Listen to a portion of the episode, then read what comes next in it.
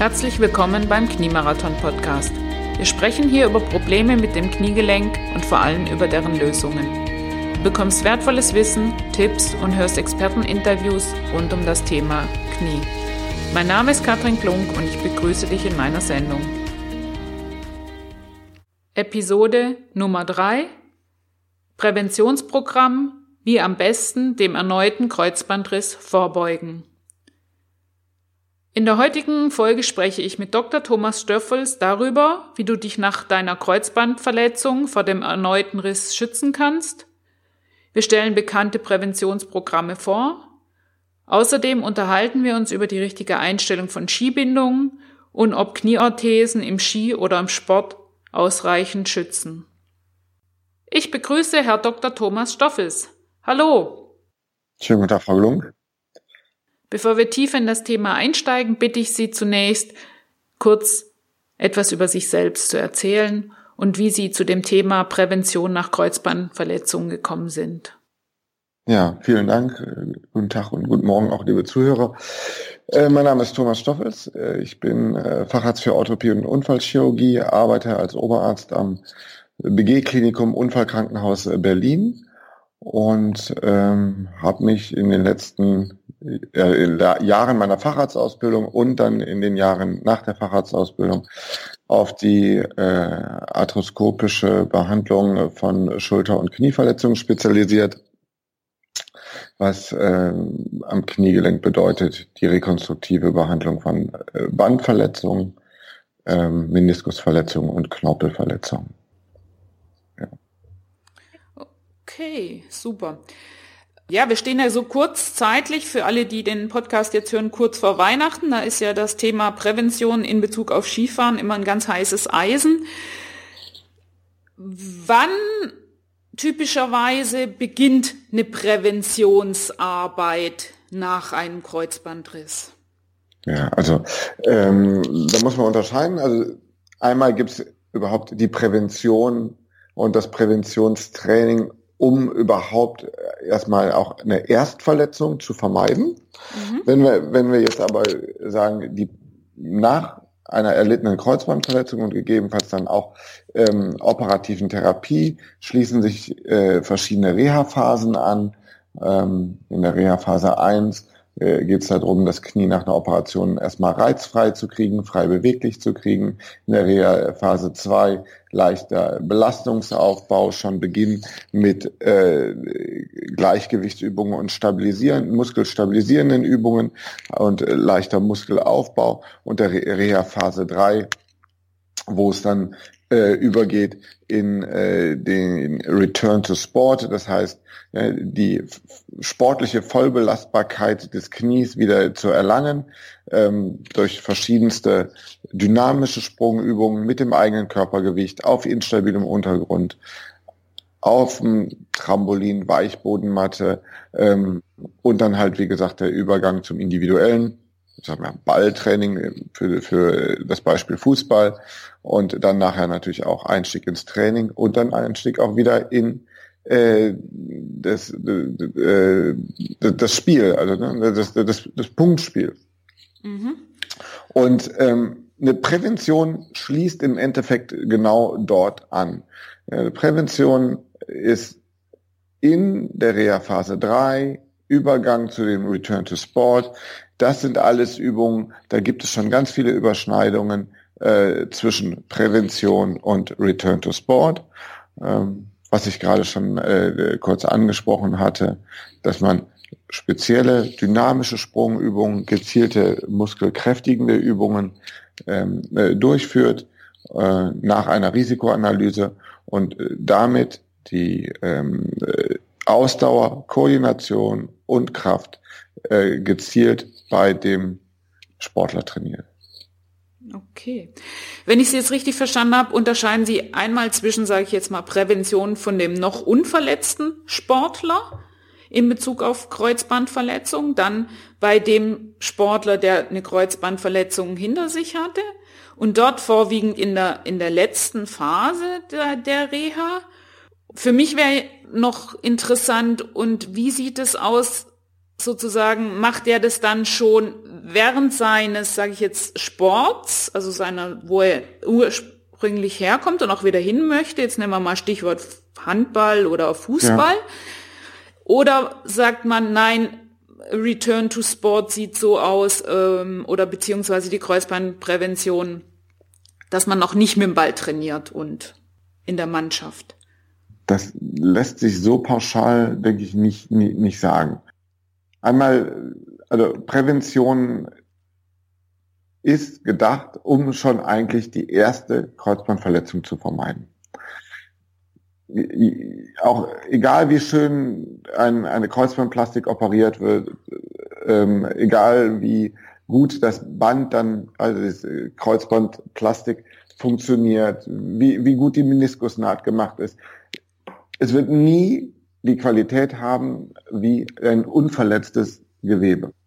Von daher sollte das oberste Ziel sein, eigentlich schon die Erstverletzung zu vermeiden. Und es gibt heute ausreichend ähm, Risikoscreenings, also es gibt ausreichende Tests in einem Risikoscreening, um herauszufinden, welcher Sportler ist eigentlich koordinativ gegebenenfalls äh, defizitär und braucht deshalb ein gezieltes Training zur Verletzung von, äh, zur Vermeidung von einer schweren Verletzung. Das sind in der Regel Sprungübungen, die können einbeinig sein, beidbeinig sein, nur ein paar Single-Leg-Hop-Test, Drop-Test, dann gibt es dann äh, Figure of Eight, Tuck-Jump, das sind nur so ein paar Namen, die kann man sich auch mal äh, bei YouTube einfach äh, anschauen und da kann man schon dann genau sehen, welche Sportler neigen dazu, zu schneller Ermüdung und dann zu einem Verlust von Koordination, Kraft und Kontrolle. Welche Sportler haben allgemein schon eine vielleicht muskuläre Dysbalance und neigen dazu, beim Landen von Sprüngen in eine sogenannte X-Beinstellung zu gehen, also dass das Bein nach innen geht, unkontrolliert nach innen geht und man dort ähm, auch mit Oberkörper und Armen äh, Ausgleichsbewegungen machen muss. Das sind alles ähm, Faktoren, wo man weiß, hier liegt ein erhöhtes Risiko dafür vor, um nachher in einem Spielsport, in einer äh, Sportsituation gegebenenfalls eher einen Kreuzbandriss zu erleiden oder eine schwere Knieverletzung zu erleiden, als jemand, der eine gute Koordination, Kraft und Muskelkontrolle hat. Ja, spannend. Das heißt, jeder, sage ich jetzt, Otto Normalsportler kann mit gewissen Tests selber rausfinden oder zumindest Hinweise bekommen, ob er gefährdet ist Richtig. und entsprechendes Präventionstraining anpassen. Richtig. Das ist schon mal ganz wichtig. So, Sie haben vorher gesagt, ja, am besten ist, man hat nie eine Knieverletzung. Das stimmt mit großer, großer Sicherheit. Jetzt ist ja bei allen Präventionen, es spielt ja egal, ob das jetzt Ernährung ist oder irgendwas, immer das Problem, wie bringe ich Menschen dazu, dass sie sich dem Thema zuwenden, wo sie noch nicht das Problem an sich haben. Gibt es da irgendwie, sage ich jetzt, Programme oder irgendwas, wo man sagen kann, ja, wir tragen das jetzt mal in Schulen raus, in den Schulsport, wir tragen das in Trainings, Sportvereine und so weiter? Es gibt so Programme, meistens aus dem angloamerikanischen Raum. Es gibt aber auch in äh, Deutschland einmal das äh, Programm der Verwaltungsberufsgenossenschaft, kurz VBG. Das nennt sich Sei kein Dummy kann man auch, das kann man auch mal äh, äh, im Internet eingeben. Dann gibt es ähm, von der FIFA, dem weltgrößten Sportverband, ein Präventionsprogramm, das nennt sich FIFA 11 Plus. Also ein sehr gut ausgearbeitetes Programm mit Trainingsvideos, Anleitungen, Postern, wo die Übungen vorgemacht werden. Als Zielgruppe natürlich den, den, den Fußballsportler, aber hier nicht den Fußballprofi, also nicht die 400, 500 Profis in Deutschland, sondern äh, im Endeffekt den ambitionierten Sportler. Dann wird es vermutlich so am Ende des ersten Quartals 2017 äh, die Präventionskampagne der Deutschen Kniegesellschaft geben. Die wird sich Stop X nennen. X für Stop, also für, für die, die X-Beinstellung, die es gilt zu vermeiden.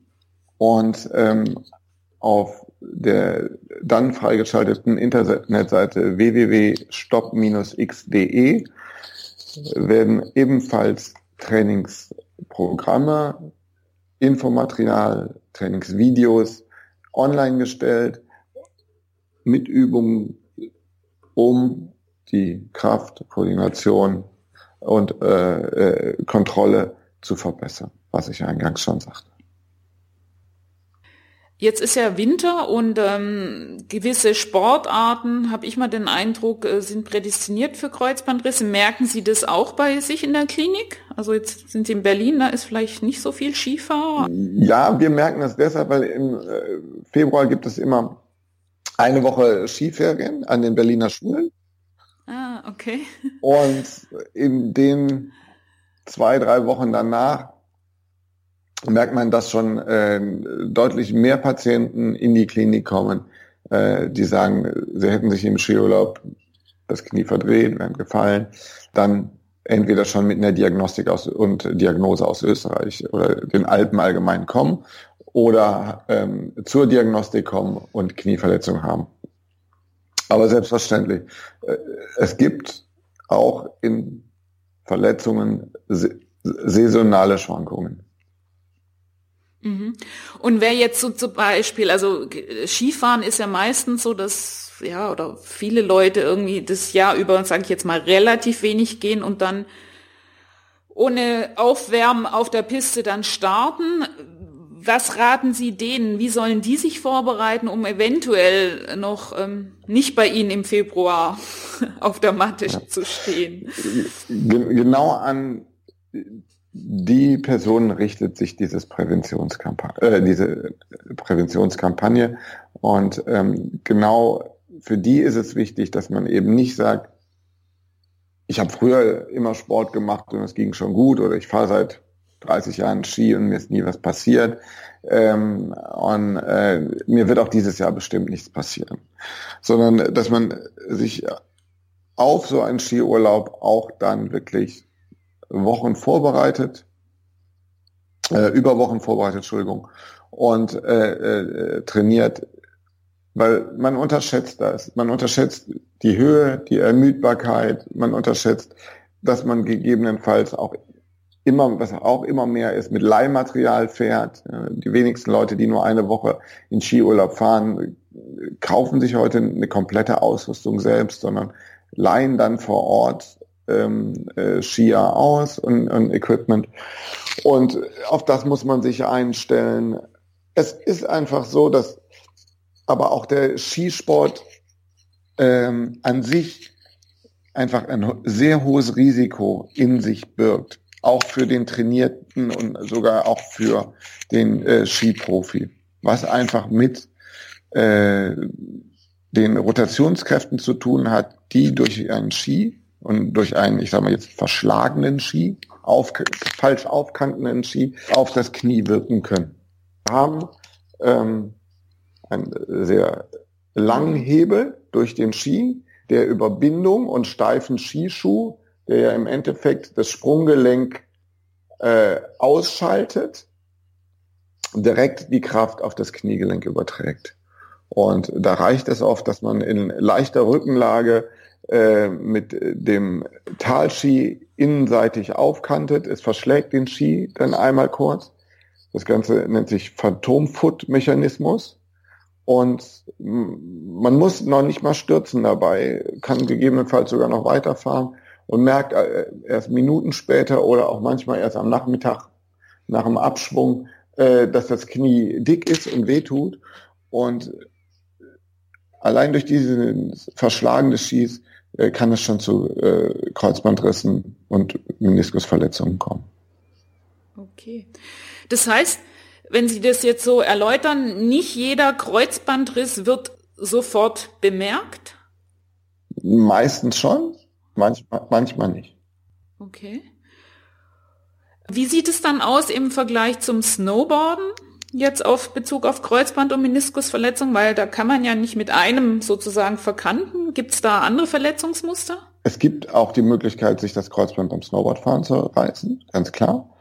Allerdings ist durch den äh, etwas breitbeinigeren Stand mit zwei Beinen auf dem Brett der ähm, Hebel, der auf das Knie wirkt, nicht so groß. Mhm. Also es ist ja wirklich, also früher waren, äh, früher war so ein Rennski zwei Meter, jetzt mit den Carvern sind sie dann halt vielleicht 1,70 nur lang, aber das ist halt ein, ein, ein sehr langer Hebel und die Skibindung ist meistens so eingestellt, dass die beim normalen Verschlagen des Skis zu Recht ja auch nicht auslöst, sondern erst beim Sturz. Und das normale Verschlagen des Skis kann allerdings dann schon eine so große Rotationskraft in Beugestellung auf den Unterschenkel, ähm, also in Kniebeugestellung auf den Unterschenkel machen, dass es zu einem Reißen der Kreuzbänder kommt. Mich fragen auch immer wieder Blogleser, die sozusagen ihren ersten Kreuzbandriss jetzt ähm, hinter sich haben, vorbereitet sind und wieder Skifahren wollen, ob sie was an der Einstellung ihrer Bindung ändern sollten. Das ist ein schwieriges Thema. Da kann man eigentlich keine, also aus meiner, ich kann da keine pauschale Empfehlung geben. Eine, eine Skibindung, die zu früh auslöst, ist gefährlich und eine Skibindung, die zu spät auslöst, ist gefährlich. Da müsste man eher raten, dass man mit dem Skifahren erst wieder anfängt, wenn die Leistungsfähigkeit des verletzten und dann halt auch gegebenenfalls operierten Beines bei mindestens wieder 90 Prozent des gesunden Beines liegt. Das heißt, man kann ähm, Stabilitätstests machen, Sprungtests. Und bei diesen Sprungtests kann man dann die Zeit oder Wiederholung messen. Einer der Sprünge nennt sich zum Beispiel Square Hop Test. Das kann man mal äh, im Internet, wie gesagt, äh, einfach bei YouTube eingeben. Square Hop Test und dann sieht man, äh, wie man auf einem ungefähr 30 bei 30 äh, Zentimeter großen Quadrat oder über ein 30 mal 30 äh, Zentimeter großen Quadrat äh, äh, Sprünge machen muss. Ja, und dann kann man sagen, okay, ich springe jetzt eine Minute lang mit dem linken Bein, eine Minute mit dem rechten Bein. Das rechte ist jetzt operiert gewesen. Und äh, dann muss die Anzahl der Wiederholungen, die ich mit dem rechten Bein schaffe, mindestens 90 Prozent betragen, wie äh, mit dem gesunden linken Bein. Zusätzlich sollte das noch von einem äh, Physiotherapeuten oder Arzt äh, äh, bewertet werden, um zu gucken, ob bei der Durchführung der Übung ist zu deutlichen Zeichen von Ermüdung und ähm, äh, Kontrollverlust für die Koordination und Kraft kommt. Und sollte das noch sein, das heißt, sollte das Knie oder das Bein noch nicht so gut wieder trainiert sein wie die Gegenseite, dann muss man auch den Patienten davon abraten, schon wieder Ski zu fahren. Und hier ein Verbraucherhinweis in eigener Sache. Alle in dem Interview erwähnten Übungen, Methoden und Auswertungen findest du komprimiert in dem Buch Wann wieder Sport nach einem Kreuzbandriss auf meinem Blog. Dieses Buch soll dir helfen, dein Training zu optimieren, gezielt deine Schwachstellen im Kniegelenk auszumerzen, damit du zukünftig keine Verletzungen mehr im Sport erleidest. Also fassen wir mal zusammen. Muskulatur muss top sein, Koordination muss funktionieren, an der Bindung. Die Bindung sollte so eingestellt sein, ja, wie fürs gesunde Bein. Ich würde, nicht, ich, ich würde da nicht zwei unterschiedliche Bindungseinstellungen äh, empfehlen fürs operierte oder nicht operierte Bein. Aber ich würde auf jeden Fall empfehlen, dass man auch wirklich erst fährt, wenn die Leistungsfähigkeit wieder da ist. Und zwar nicht nur die, sage ich jetzt mal, die muskuläre, sondern auch die psychische Leistungsfähigkeit. Ne? Also das spielt ja bei einer Prävention auch eine Rolle. Also wenn ich jetzt mit Angst diesen Hang da runterfahre oder mich unsicher fühle, dass sich das auf meine körperliche Leistung ja auch überträgt. So, weitere Präventionsfragen sind immer, es gibt ja so Knieorthesen, die zur Prävention sich anbieten. Für welche Sportarten sind denn die geeignet und jetzt speziell auf Skifahren macht das für sowas Sinn? Also prinzipiell muss man sagen, Knieorthesen sind in den Sportarten, wo es zu Gegnerkontakt äh, kommen kann, nicht erlaubt. Äh, Hartrahmenorthesen zumindest nicht. Das heißt, äh, Fußball, Handball, äh, äh, Kampfsportarten, da dürfen Hartrahmenorthesen nicht getragen werden. Da dürften höchstens so Bandagen getragen werden fürs Skifahren da gibt es oder, äh, eine schon circa 15, 20 Jahre dauernde Diskussion, ob das Sinn macht oder nicht. Studien, die einen präventiven Vorteil für eine, äh, ein Tragen der Knieorthesen gezeigt haben, gibt es nicht. Es kann aber im Einzelfall Sinn machen, auch in der Übergangsphase, auch wie Sie schon sagten, weil halt auch eine, eine, eine Sicherheit beim Skifahren auch äh, ein, ein psychologischer Faktor ist, dass man in der Anfangsphase dann so eine Knieorthese unter der Skihose trägt. Ja. Also ich, ich, ich, ich halte das für nicht falsch. Da gibt es bestimmt auch Kollegen, die anderer Meinung sind. Aber ähm, wenn der Patient erstmal die Freigabe hat vom Arzt oder Physiotherapeuten, sich dann aber vom, vom Kopf her noch nicht ganz sicher ist und so ein klein bisschen zusätzliche Sicherheit haben möchte. Und sei es, dass die Orthese ihn dann auch auf der Piste dran erinnert, dass er, dass er noch nicht wieder oder dass es das erste Mal ist nach, nach, nach einer langen Verletzung und, und, und Reha-Zeit, dass er wieder äh, Ski fährt, dann äh, kann das durchaus sinnvoll sein. Und wir sprechen jetzt hier von diesen Orthesen, die man nach der Operation verordnet bekommt. Richtig. Das sind Hartrahmenorthesen mit einem Gelenk ähm, von allen großen äh, äh, Orthopädieherstellern äh, äh, angeboten. Wobei jetzt nochmal wichtig ist, diese, diese Orthesen sind ja eigentlich für den postoperativen Gebrauch gemacht. Also sprich, die schützen jetzt ja. nicht in dem Maße, äh, wenn es mich beim Skifahren so richtig verwickelt. Nein, also auch da können Kräfte auftreten, dass diese äh, Orthesen dann auch sogar äh, das nicht aushalten und aufbrechen.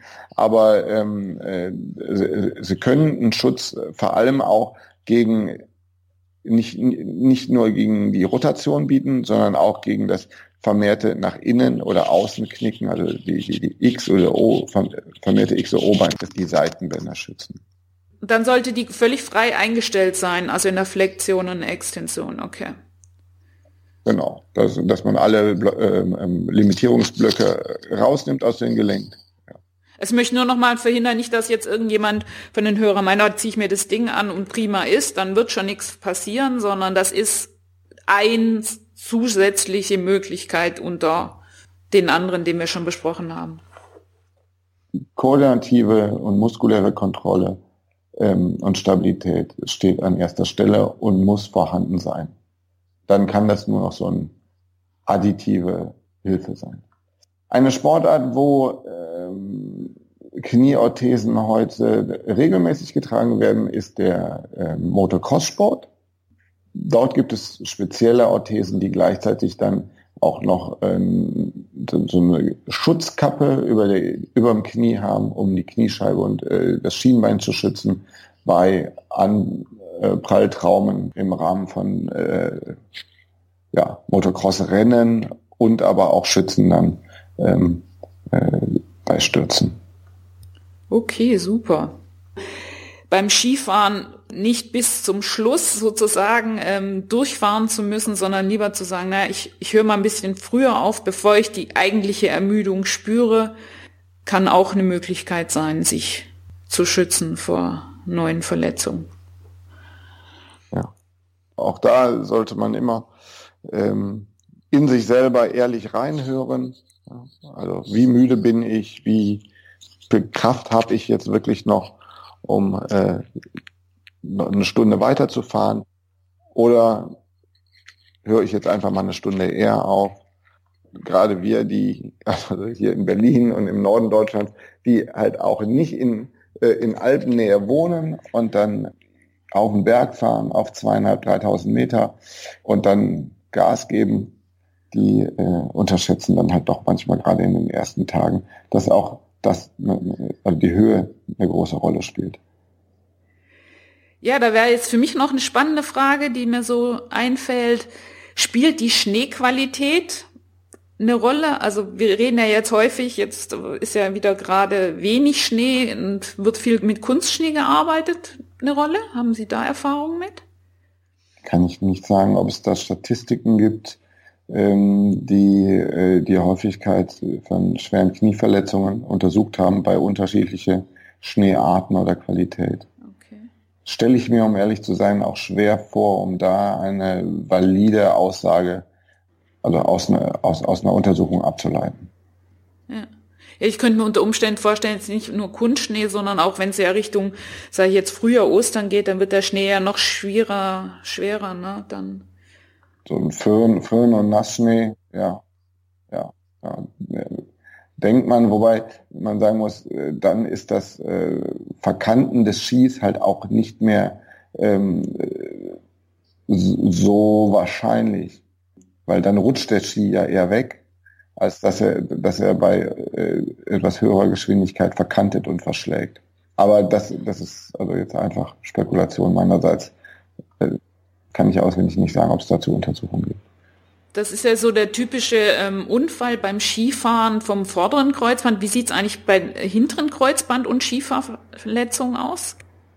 Also äh, der Mechanismus des, der Verletzung des hinteren Kreuzbandes ist ein bisschen anders. Äh, das hintere Kreuzband reißt bei einem Über, Überstrecken des Kniegelenkes. Und äh, der zweite große Unfallmechanismus ist ein Anpralltrauma des Schienbeinkopfes. Das kann dann gegebenenfalls sein auch auf die, die Piste. Das heißt, entweder man ist in, in, in tiefer Kniehocke und der Schienbeinkopf prallt als erstes auf den Untergrund oder ein anderer klassischer Mechanismus ist dann ähm, im Rahmen von Autounfällen, wo der Schienbeinkopf am Armaturenbrett beim Auffahrunfall anschlägt. Aber äh. Es, es gibt auch hintere Kreuzbandverletzungen beim Skifahren, ganz klar. Aber die hintere Kreuzbandverletzung ist deutlich seltener als die Kreuzbandverletzung. So Ihre persönliche Einschätzung nach den Jahren, die Sie jetzt schon in dem Job sind und operieren, nimmt die Zahl der Rerupturen zu? Ähm, es gibt sehr unterschiedliche Angaben über die Zahl der, der Rerupturen. Es gibt Studien, die sprechen von 20 äh, Prozent Rerupturrate. Das, der Studienlage nach kann man nicht sagen, die nehmen jetzt zu. Was ist, ist, dass der Patient nach einer Kreuzbandruptur definitiv den Anspruch hat, wieder auf das sportliche äh, Aktivitätsniveau wie vor der Verletzung zurückzukehren. Das schaffen allerdings von den Hobbysportlern gerade mal 50 Prozent, von den äh, Profisportlern ungefähr 80 Prozent. Und ähm, ich glaube allerdings, dass äh, sowohl durch die verbesserten OP-Techniken der letzten 10, 15 Jahre, als vor allem aber auch durch die ähm, verbesserte äh, Rehabilitation die Patienten immer besser in dem äh, äh, Outcome und dem der Wiederkehr zum Sport und, und Aktivitätslevel werden. Wenn man auch jetzt auf Kongressen ist oder Untersuch äh, Studien und Empfehlungen liest, hat sich auch was gewandelt, was die ähm, Versprechen angeht dem Patienten gegenüber. Das Versprechen, dass man sagt, nach einer Kreuzbandruptur und OP, einem, also ein halbes Jahr nach OP, kannst du wieder Wettkampfsport machen. Da muss man sagen, dass diese Aussage heute so eigentlich nicht mehr zu, äh, zu tätigen, oder dass man diese Aussage so nicht mehr tätigen kann. Ähm, und dass man auch allgemein weggeht von dieser Zeitempfehlung an den Patienten, sondern dass man sagt, du kannst deinen Sport wieder machen, aber erst, wenn du mindestens 90 Prozent der Leistungsfähigkeit hast der Gegenseite. Das kann sein, dass das auch erst nach acht, zehn oder auch zwölf Monaten nach der Operation ist. Eine sehr vulnerable Phase des Kreuzbandtransplantates ähm, ist zwischen dem sechsten und zwölften Monat. Das hat mit Umbauvorgängen zu tun, die in Knie an dem Transplantat stattfinden.